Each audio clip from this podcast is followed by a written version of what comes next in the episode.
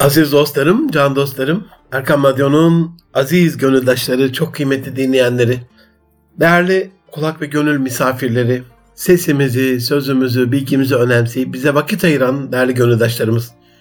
Hepinizi sevgiyle, saygıyla, duayla, muhabbetle, hürmetle selamlıyorum. Hepinize hayırlı günler diliyorum efendim. Erkam Radyo'dasınız. Münir Arıkan'la Nitek İnsan programındasınız. 2021'in 22. programındayız aziz dostlarım. İnşallah size bu hafta kısmet olursa bir insanın kalitesini ne belli eder ee, konulu bir bölüm sunmaya çalışacağım elimizden geldiği kadarıyla. Canlar bize ulaşmak isterseniz nitelikli insan et erkamradyo.com e-mail adresinden et Arıkan ve et erkamradyo tweetlerinden bize ulaşabilirsiniz. Her zaman için söylediğim gibi önerilerinizi, eleştirilerinizi, dualarınızı, selamlarınızı, sevgilerinizi, katkılarınızı çok çok önemsiyorum.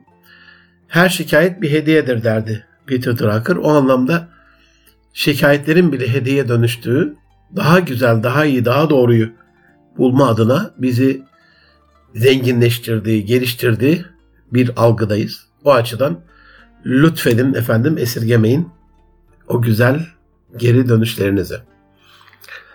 Aziz dostlarım, insan ve bu insanın kalitesi. İnsan dediğimiz zaten evrenin en kaliteli yaratığı. Geçen hafta biraz bahsettik. Ahseni takvim üzere yaratılan, yaratılmışların en üstünü olan, bütün dünya ona musahhar kılınmış, emrine verilmiş. Bütün nebatat alemini, hayvanat alemini kendi geleceği adına kullanan, vahşi hayvanlarsa bunları evcilleştiren, tarım toplumuna geçtiğinde ekip biçmeyi öğrenip onları daha böyle entegre bir şekilde işleyen, sanayi toplumuna geçtiğinde sanayi devrimiyle şu, şu anda Endüstri 4.0 yaşıyoruz. Bütün makine teçhizata kumanda eden bir insan aklıyla, iradesiyle, Allah'ın ona öflediği ruhuyla zaten yaratılmışların en üstünü. İnsan haddi zatında yaratılışı itibariyle kaliteli bir varlık.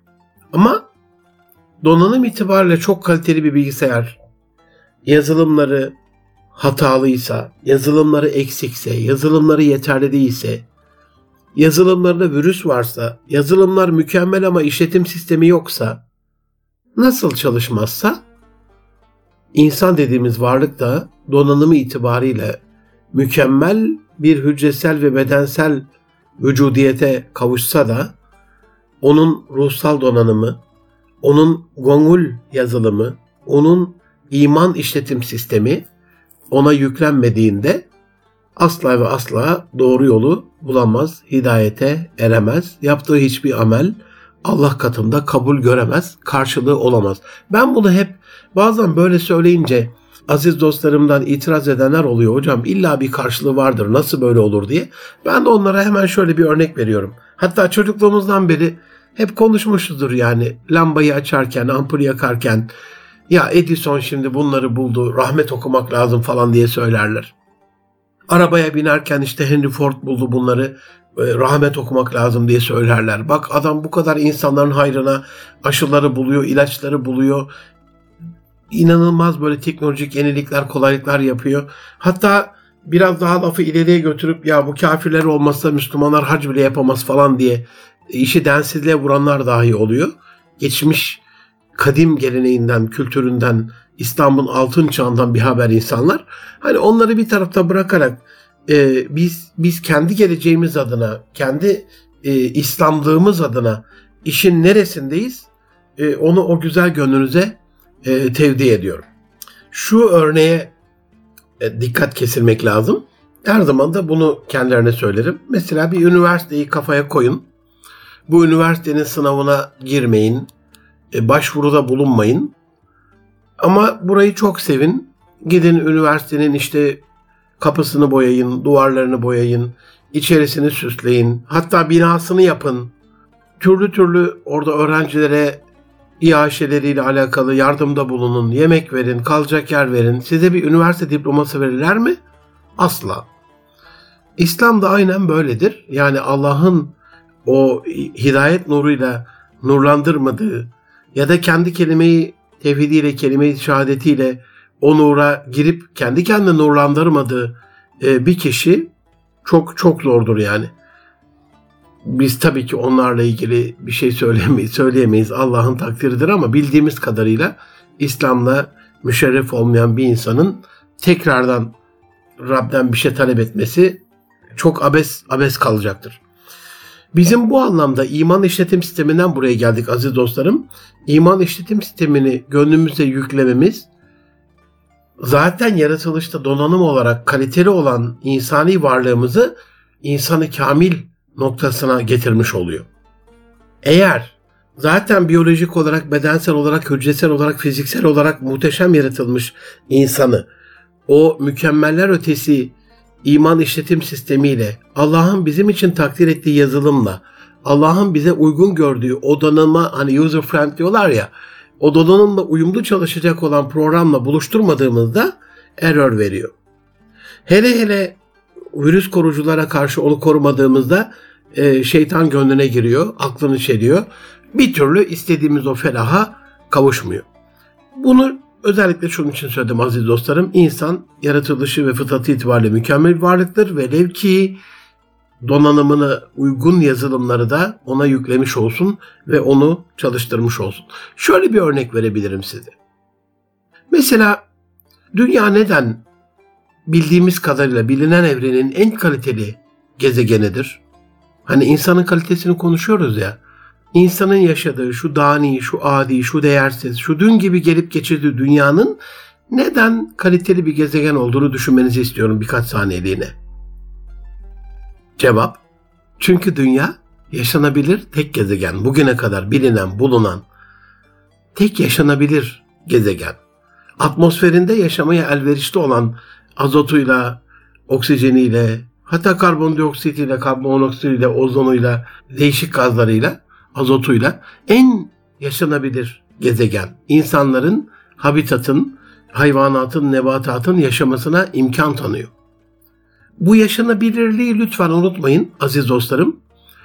O zaman bir ev, lütfen düşünmenizi istiyorum. Bir iş yeri, bir şehir, bir ülke, bu sizin aileniz olabilir hatta. Bir aile, bir sülale yaşanabilirliği ölçüsünde kaliteli nitelikli sayılacaktır. Bunu asla unutmayın. Bir evde o ev halkı o evi yaşanabilir bir ev olmaktan çıkartmışsa bir iş yerinde oranın sahibi, patronu, ortakları o iş yerini yaşanabilir iş yeri olmaktan çıkartmışsa bir şehir Çin'de zaman zaman görüyorsunuz sokağa çıkma yasağı ilan ediliyor. Korona ile alakalı değil, hava kirliliği ile alakalı. Endüstri devrimi o kadar çok e, azmış bir durumda ki hava kirliliği, üretelim daha fazla hep hep hep en sonunda insanlar ölmeye başlıyor. Biliyorsunuz e, Türkiye'de Kocaeli bölgesinde ismini vermeyin bir bölgede anne sütünde artık zehirli maddeler, zehirli etken maddeler çıkmaya başladı. En saf, en temiz olan maddede. Yaşam için ol, olmazsa olmaz bağışıklığı bebeğin güçlendiren en önemli o fıtri, o doğal anne sütünde bile ağır metaller çıktı. Dünyanın nereye doğru gittiğiyle alakalı da bunu bir parantez içinde söylemiş oldum. Dolayısıyla bir ülke ya da hani yaşanılan sıkıntılarıyla, yönetim şekliyle, içindeki vatandaşlarının birbirine olan sevgisiyle, saygısıyla işte yaşanabilirse, bu yaşanabilirlik sürdürülebilirse insanlar orada kalmak istiyor. Akın akın o kadar Müslüman kardeşimiz neden sizce Akdeniz'i ölüm denizi haline çevirdiler? Akdeniz artık Kızıl Denize döndü içindeki kandan dolayı. Fevç fevç akın akın batıya kaçıyorlar. Neden? ülkeleri tabii ki onları suçlamıyorum. Onlar mazlum ve mahzun halkın zavallı evlatları, liderleri. Geçen bir e, ülkenin evladı elinde bir pankart tutmuş Gazze şehitlerine, Gazze gazilerine karşı özür diliyoruz. Bizi yöneten de Firavun diye. Bizi yönetenler de Firavun diye. Yüreğim öyle bir acıdı ki 57 İslam ülkesine baktığımız zaman Hani 17'sinin birbiriyle düzgün geçindiği ülke bilmiyorum ben. Yani uluslararası ilişkiler okumuş bir kardeşinizim aziz dostlarım bilmiyorum yani. İttihadı İslam, ittifakı, mümin göremiyoruz yani. Hep bir tefrika, hep bir tefrika. Onun için bir ülkenin de yaşanabilir olması lazım. Yaşanılamaz bir ülke olursa onu yönetenler, işte oradaki kurulan sistem, oradaki kanunlar, şunlar, bunlar, adalet terazisi akın akın ölümü göze alarak düşmanları olan batıya doğru kaçmaya çalışıyor işte Müslümanlar. Bundan dolayı. Tabi burada hırsızlığın hiçbir suçu yok. O ayrı bir konu. Sömürgeci mantığıyla soykırımcı, katliamcı batının daha yeni Almanya kabul etti soykırımcı bir ülke olduğunu, soykırım yaptığını. İtalya, Fransa, İspanya, Amerika Birleşik Devletleri, İngiltere tarihlerine bir açıp bir bakın Allah rızası için neler neler göreceksiniz. Dolayısıyla aziz dostlarım, bulunduğunuz çevre itibarıyla kendi nefsinizin de zaten insan kendi kendine yaşanabilir kılmadığında Allah korusun iş intihara doğru varıyor. Yaşanabilir bir insan olmalı insan. Kendisiyle yaşanabilir. Kendi bulunduğu yerde hayat olabilir.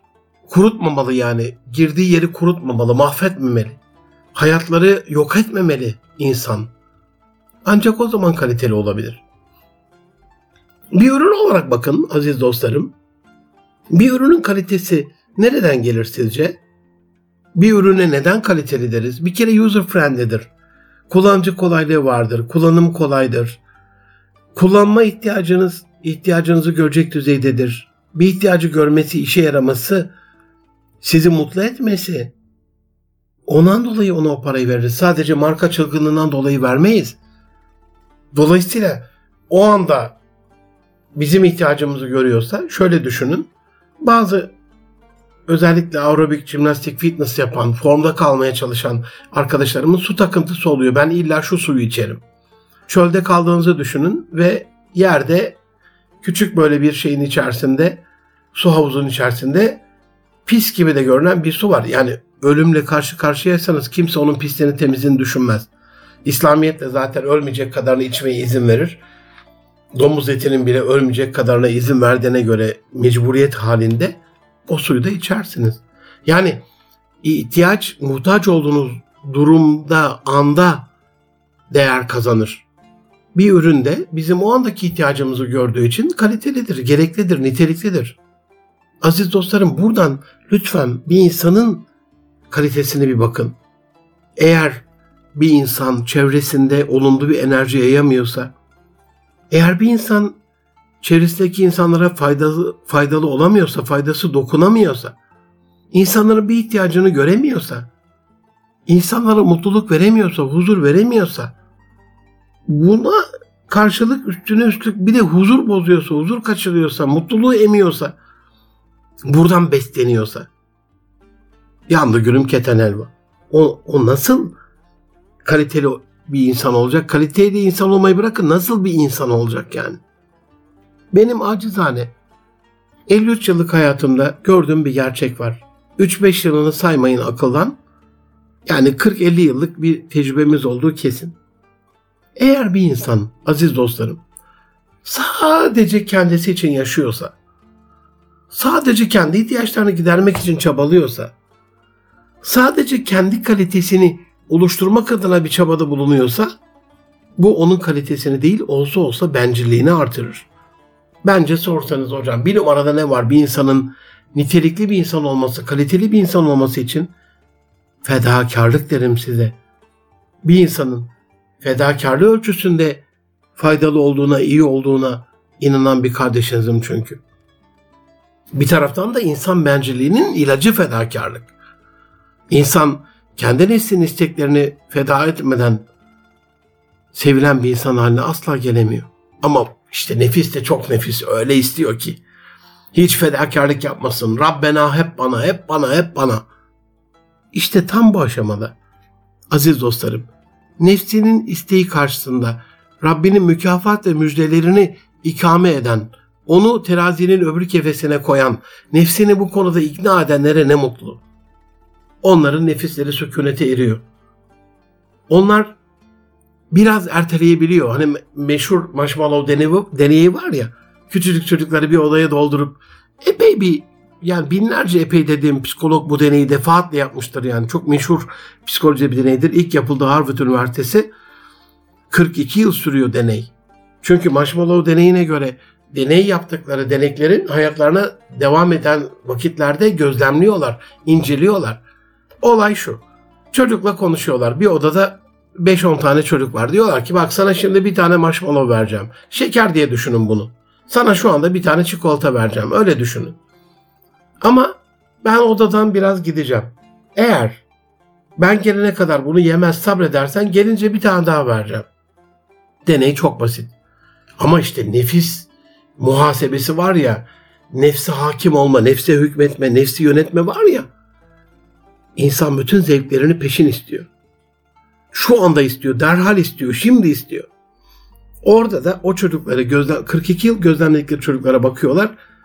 Eğer hemen yedilerse, öğretmeni beklemedilerse, deney yapan hocayı beklemedilerse hayatta başarısız oluyor bu insanlar genellikle. Ama hocası gelene kadar sabrettiyse neler neler özel kameraya da almışlar.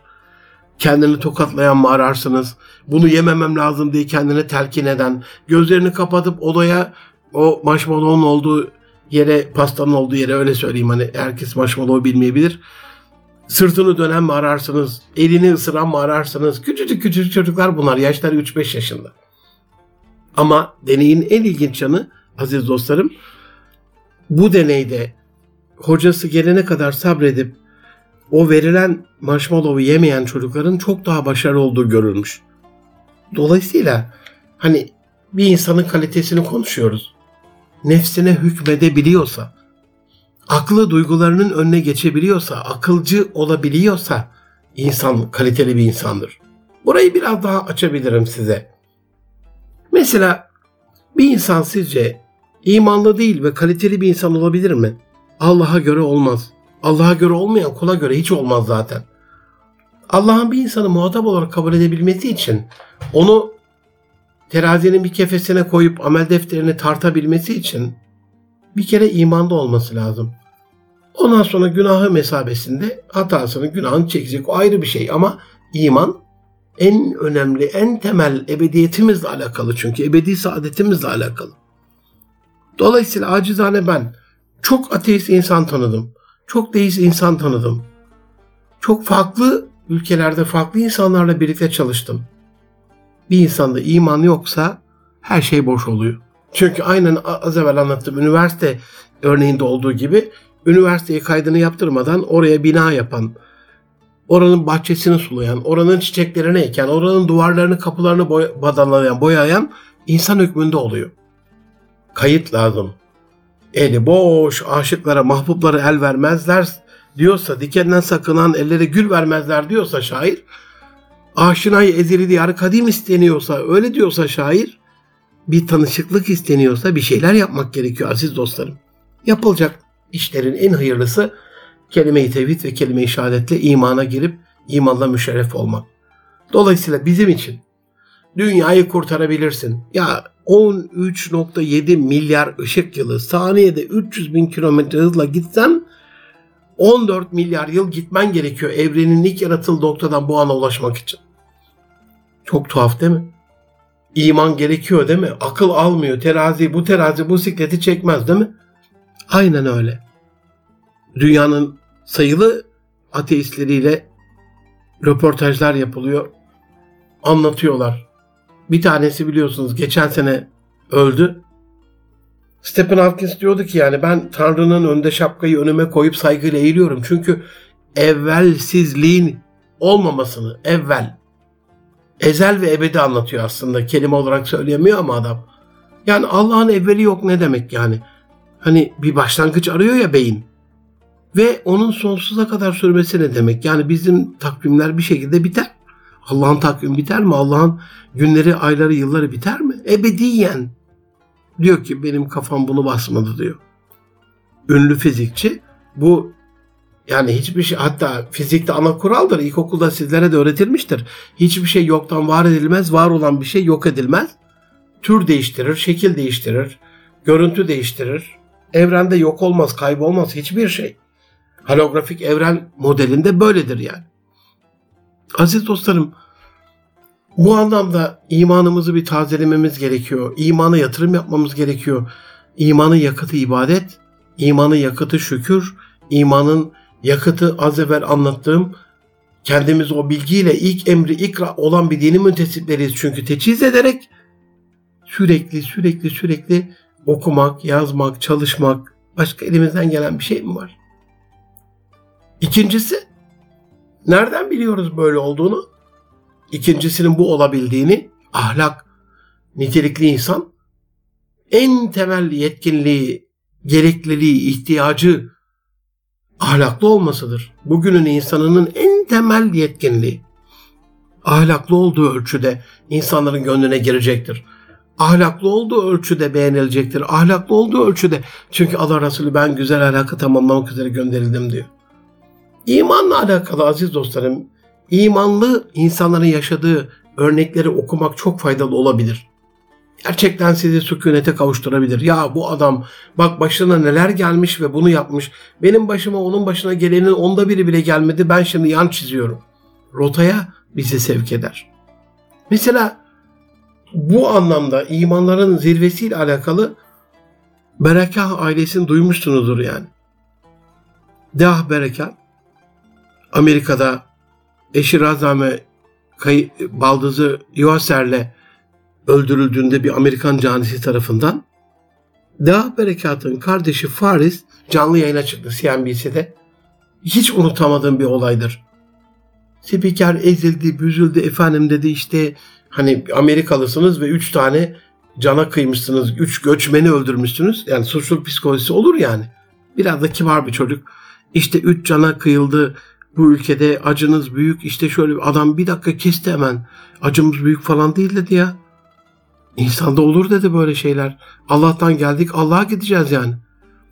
Spiker diyor işte siz şu anda matemdesiniz. Yok dedi matemde değiliz dedi ya. Asıl dedi yani benim şu andaki üzüntüm kutlamadayız dedi. Şölendeyiz. O şöleni kaçırıyor olmam. Ailemizde üç tane şehit var. O şehitler şefaat hakkı var. Ne güzel dedi yani Allah bize bunu lütfetti. Çok önemli bir şey söyledi yani İm, imanımın inşallah artmasını vesile olur. Sizlerin de imanlarının artmasını vesile olur aziz dostlarım. Asıl dedi sevincim dedi ve sevincimiz siz Amerikalıların asla anlamayacağı bir olaydır. O da şudur ki Allah dedi 7 milyar insan içerisinde sadece bizim tahammül edebileceğimizi, bizim yüklenebileceğimizi, bizim çekeceğimizi düşünerek bu yükü bize yüklemiş. Bunun şükürdarıyız. Bunun için şükrediyoruz dedi. Allah'ım bize de böyle bir iman nasip et. Amin. Onun için yani eğer Allah Resulü güzel ahlakı tamamlamak üzere gönderildiyse ki gönderildi. Aziz dostlarım, Üsve-i Hasene Hazreti Muhammed Mustafa sallallahu aleyhi ve sellemin o güzel ahlakıyla teçhiz olan bir insan kaliteli ve nitelikli, becerikli, yetenekli bir insandır. Kalite ve nitelik. Ahlaksızda kalite aramayın. Terazinin kefesi bir şekilde mutlaka mutlaka şaşar. Ama ahlak varsa, imanla birleşmişse bu, onunla dostlukta, onunla arkadaşlıkta, onunla ticarette, onunla muamelatta, onunla yapılacak her türlü hukuki işlemlerde kafanız rahattır yani.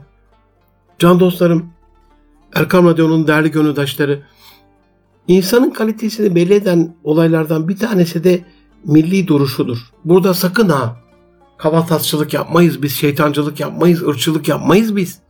Milli duruşu derken şunu kastettim. Ülkesine olan hayrı. Hani Allah bizi tanışalım, tanışalım diye, tanışasınız diye yarattım diyor ya. Lite'arafu. Tanış olalım diye. Peki biz tanış oluyor muyuz? Oturduğumuz yerden tanış olunmaz ki. Dünyayı geziyor muyuz? Bir de kusiru fil ardi. Yeryüzünü gezin, dolaşın, bakın. Böyle bir emir varken Safranbolu'da yaşlı ihtiyar böyle bir Japon dede gördüm böyle. Zor yürüyor bastonuyla. Dedeciğim dedim korkmadın mı ya? Ben bu topraklarda ölürüm 13 bin kilometre ötede. Konağın kenarını tuttu böyle bir elinde baston. Dedi ki ben dedi biraz da konuştuk muhabbet ettik Münir Bey dedi. Ben böyle bir dünya kültür miras listesinde UNESCO'nun dünya kültürleri listesinde var olan bir esere dokunmadan ölürsem asıl ondan korkarım dedi. Yani cesedimin burada çürümesi ya da burada ölümün vaki olup e, beni ceset haline getirmesi, ruhun gitmesi falan bunlar dedi önemli değil. Ben bu konağa dokunmadan ölseydim huzursuz olurdum. O konaklar üstelik bizim ülkemizde. Öyle bir Alabi'nin anlatmış olmam lazım size öyküsünü İstanbul'la ilgili çok muhteşem bir prestij kitabı olan. Gidiyor Süleymaniye'ye gidiyor o sıralar. Turistlere bakıyor. Neredeyse taşları öpecekler, okşayacaklar böyle. Caminin hallarına dokunuyorlar. Kubbenin altında yatıyorlar. Resimler çekiyorlar. Hayran hayran inanılmaz o caminin mimarisine büyük ecdadımızın o mimariyle alakalı düşündüğü her bir ince titizliğe hayran kalıyorlar. Ali abi de bunları izliyor, izliyor. Kubbenin altına attım diyor kendime halıyı. Allah'ım bana da bu imandan ver. Amin bize de o imandan versin. Bulunduğumuz çevrede, bölgede milli bir değeri ihya etmek, bunu ayağa kaldırmakla mükellefiz. Kendi kültürel kodlarımızı geleceğe taşımakla, çocuklarımıza bunu öğretmekle mükellefiz. Çünkü bu kültürel bir zenginlik. Tek de bir insan yok. Çin bile şu anda üçüncü çocuğa izin vermek zorunda kaldı. Aileler çünkü böyle bencilleşiyor, egoistleşiyor. Bireyselleşiyor hayat. Halbuki aile hayat, toplu bir hayat değil mi? Bizim kaliteli bir insan denmesiyle alakalı işte Hayrettin Karaca gibi Tema Vakfı'nın onursal başkanı. Bu ülkede erozyona karşı en büyük faaliyetleri yapan Ormanla alakalı şu anda Orman Genel Müdürlüğü'nün danışmanlığı yapıyorum. İnanılmaz muhteşem projeler yapıyorlar. Tohumları toprakla buluşturmak adına işte bu da milli bir haslet. Artvin'de dronlarla o sarp kayalıklarda orayı ormanlaştırmaya çalışan 7 tane genç var. Onlar da o milli haslete göre bunu yapıyorlar.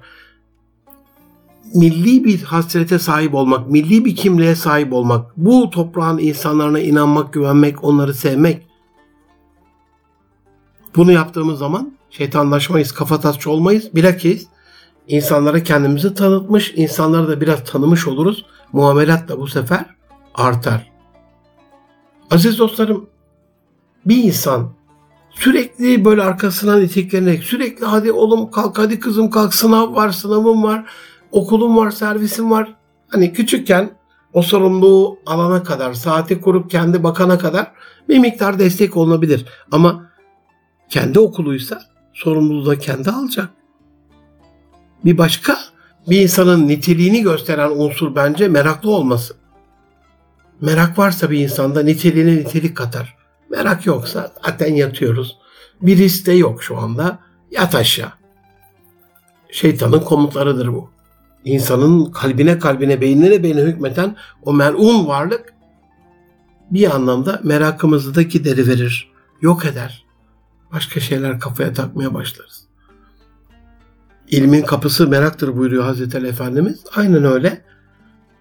Tabi sorulmayacak sorulara odaklanıp hayatı da pas geçmemek kaydıyla ama merakımızı giderecek ölçüde de oranın hijyeniyle, temizliğiyle dolayısıyla bizde bu merakın e, oluşması daha güzel, daha özel bilgileri alıp kendi kalitemizi artırmamızla sonuçlanacağı için işte ilmin kapısı olması da ondan dolayı bence. Yani öyle açılıyor kapı. Matrix'in hani o sırlar aleminde kodlar çözülüyor. O akan yazı yeşil çizgilerden harfler, kelimeler, mesajlar çıkmaya başlıyor ya Neo'ya.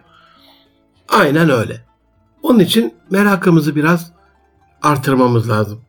Aziz dostlarım alın teri olmadan olmaz. Bir insan eğer nitelikli diyorsak bir insana kaliteli diyorsak hani hep anlatırım kaliteli nitelikli insan olma sanatı. Seminerlerini anlatırım yurdu karış karış dolaşarak. Bu programına da onun için nitelikli insan.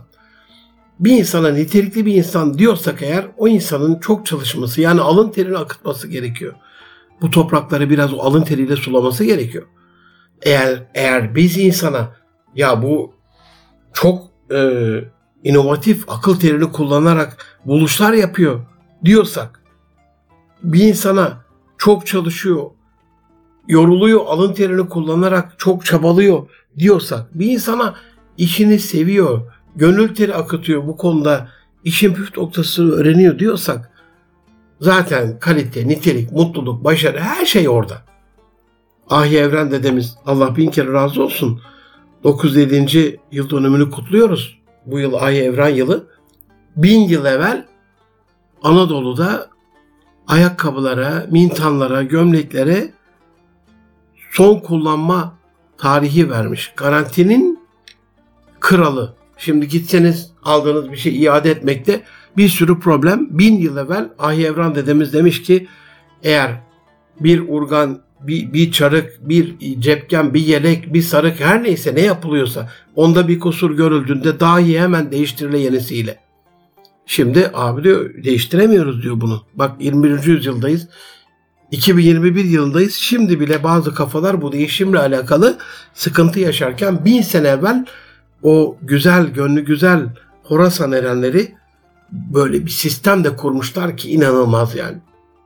Onun için hani bir insanda nitelikli bir insan diyorsak üşenmeyecek. Üşengeç olmayacak.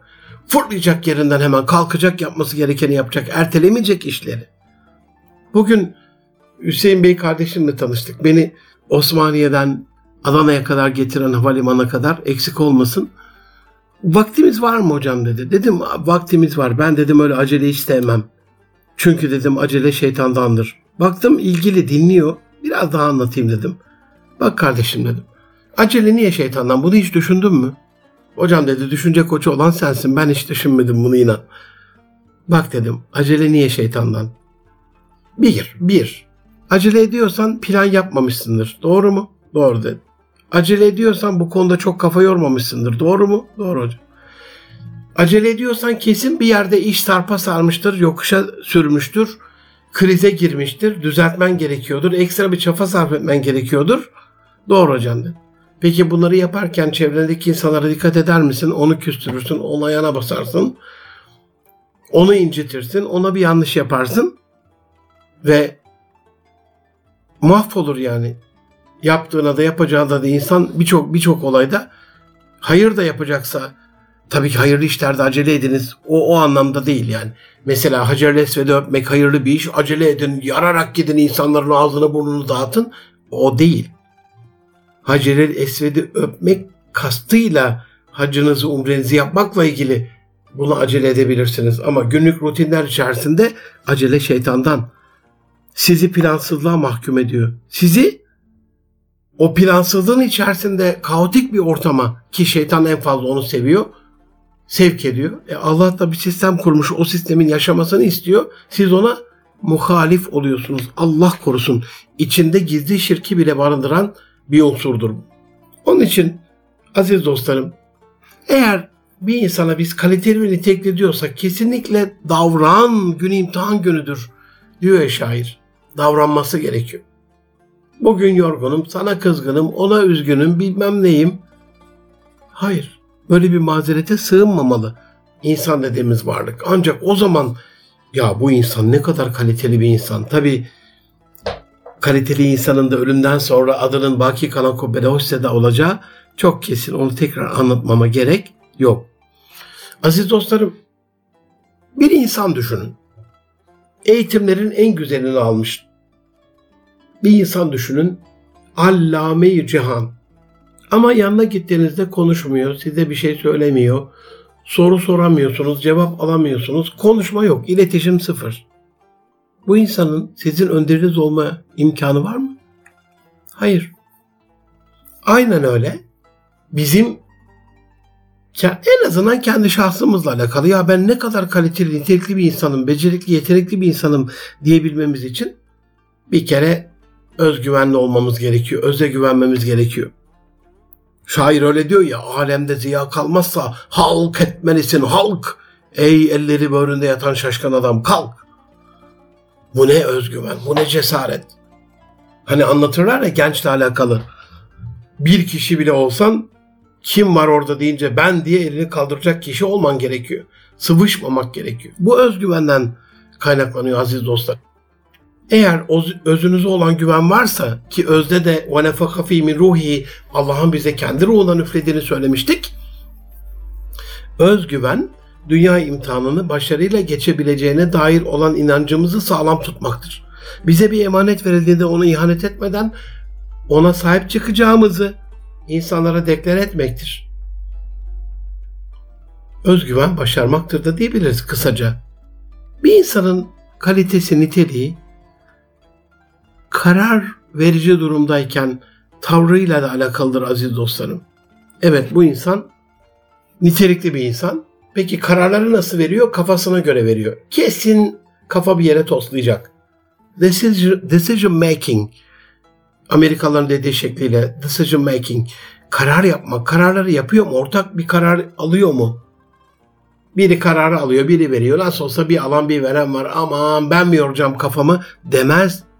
Sorumlu olan insan, nitelikli insan, kaliteli insan, becerikli insan kararlarını ortak yapar. Hem riskleri dağıtmış olur. Değil mi? Hem kafayı dağıtmış olur biraz. Hem belki böyle ortak karar vermenin enerjisiyle Allah hani ikincinin üçüncüsü olur. Üç kişi onun rızası için toplandığında dördüncü olur gibi bir rahmet tecelli eder. Çünkü çok seviyor Rabbimiz bizi. Çok seviyor. Aziz dostlarım bir insan şöyle düşünebilirsiniz ben bunu söylediğimde hocam endüstri devrimi yapıldı. Evet biliyorum yapıldı. Ama kaşif ruhlu bir insana ihtiyacımız var. Yeniden. Evreni keşfedecek. Evrenin sırlarına bakacak, dünyanın sırlarına bakacak, bilimin ufuklarında ufkumuzu açacak. Keşke okullarda böyle bir imkan olsa Müslüman bilim adamları tarihi diye Fuat Sezgin hocamın o kitabını, o temel eserini keşke koyabilsek. İçlerinden öyle kaşif insanlar çıkmış ki, öyle mucit insanlar çıkmış ki keşfetmişler işte. Ve yapmışlar ve büyük İslam medeniyetini bu kadar yaymışlar. Bir insanda bir başka madde eğer ya bu çok nitelikli bir insan ya, çok güzel bir insan bu diye gıptayla bakılan bir insansa muhakkak veri madenciliğine hazır olması lazım. Çünkü geleceğin en temel unsurlarından bir tanesi veri. Data diyoruz buna. Data mining. Bilgi yani. Hiç bilenle bilmeyen biri olur mu diye buyuruyor Rabbimiz. Hiç okuyanla okumayan, hiç elinde bilgi olanla bilgi olmayan, hiç alimle cahil bir olur mu? Mümkün mü? Aziz dostlarım. Elbette mümkün değil. Onun için çevremizde görüyoruzdur böyle gönlü güzel insanlar, konuşunca bizi etkileyen insanlar, ağzından bal damlayan insanlar, konuşurken böyle ağızlarının içerisine giresimiz gel, geldiği insanlar, ilim deryasında bizi böyle fevç fevç akın akın cenklere götüren, cihatlara götüren insanlar görüyoruzdur yani. Hoşumuza da gidiyordur böyle. Kedinin ciğere baktığı gibi bakıyoruz ilimlerine. Burada bu anlamda bilgiyi hayatımızda hakim kalacaksak, bilgi odaklı konuşacaksak, duygu değil bilgiyi ön, ön plana koyacaksak, duygularımız bilgilerimize yön vermeyecekse, bilgilerimiz duygularımıza yön verecekse, bizi duygularımızın esiri değil, duygularımızın eseri haline getirecekse, o zaman iyi bir şey yapılıyor diyebiliriz. Yoksa insanın bu yönü de eksik kalır niteliğinde. Aziz dostlarım, Erkam Radyo'da Nitelikli İnsan programında Münir Arıkan'la beraberliğiniz devam ediyor. Birkaç unsura daha vaktim varken değinmiş olayım. Hep konuştuğumuz yıllardan beri nitelikli insan, nitelikli insan, nitelikli insan. Ya nasıl bir insan bu nitelikli insan? Mesela bir insan girişimci olmadan, bir insanda rekabetçi ruh olmadan, bir insan problem çözücü bir bakış açısına sahip olmadan, bir insan çok iyi bir iletişim kurmadan sizce kaliteli bir insan olur mu? Ya da bir insan eleştirel düşünceye karşı hiç düşünmüyor. Başka bir insan düşünenleri yargılıyor. Kendi düşünmüyor bir de düşünenleri yargılıyor. Herkesi böyle horvakir görüyor. Herhalde geleceğin temel yetkinliklerinden bir tanesine sahiptir diyemeyiz. İnsanın bırakın bir başkasını hor, hor ve hakir görmesi durduk yerde sebepsiz bir şekilde eleştirmesi Allah korusun aynı şeyin kendi başına gelmesi riskini de barındırdığı için hiç oralara girmemek lazım.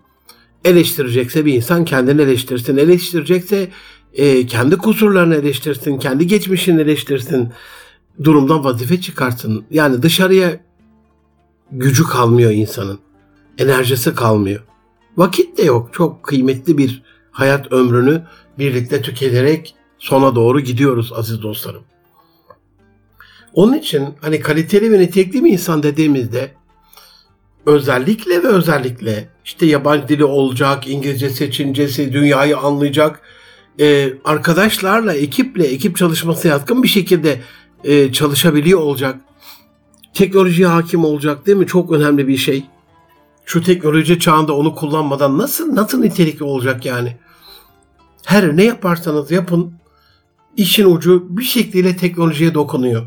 Bir şekilde yapay zekaya dokunuyor. Bir şekilde veri madenciliğine, dataya, big dataya dokunuyor.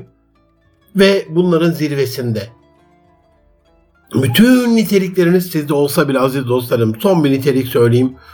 Aslında son iki nitelik söyleyerek bitiriyorum programı.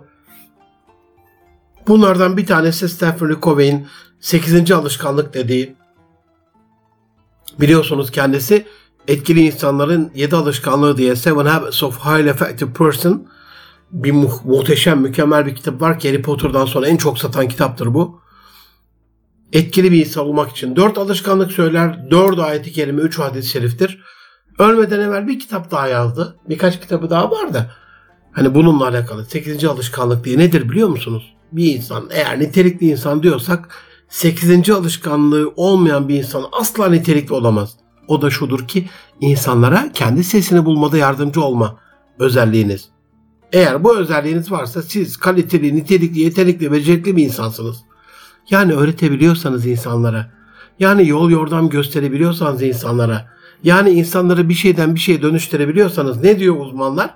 Bir insana olduğu gibi davranırsan olduğu gibi kalır. Olması gerektiği gibi davranıyorsan olması gerektiği gibi olur. İkincisi de hani birincisi ne dedik? İnsanlara kendi sesini bulmada yardımcı olma. İkincisi de sosyal sorumluluk bilinci. Kurumsal sosyal sorumluluk olur, kişisel olur, sadece sosyal sorumluluk olur.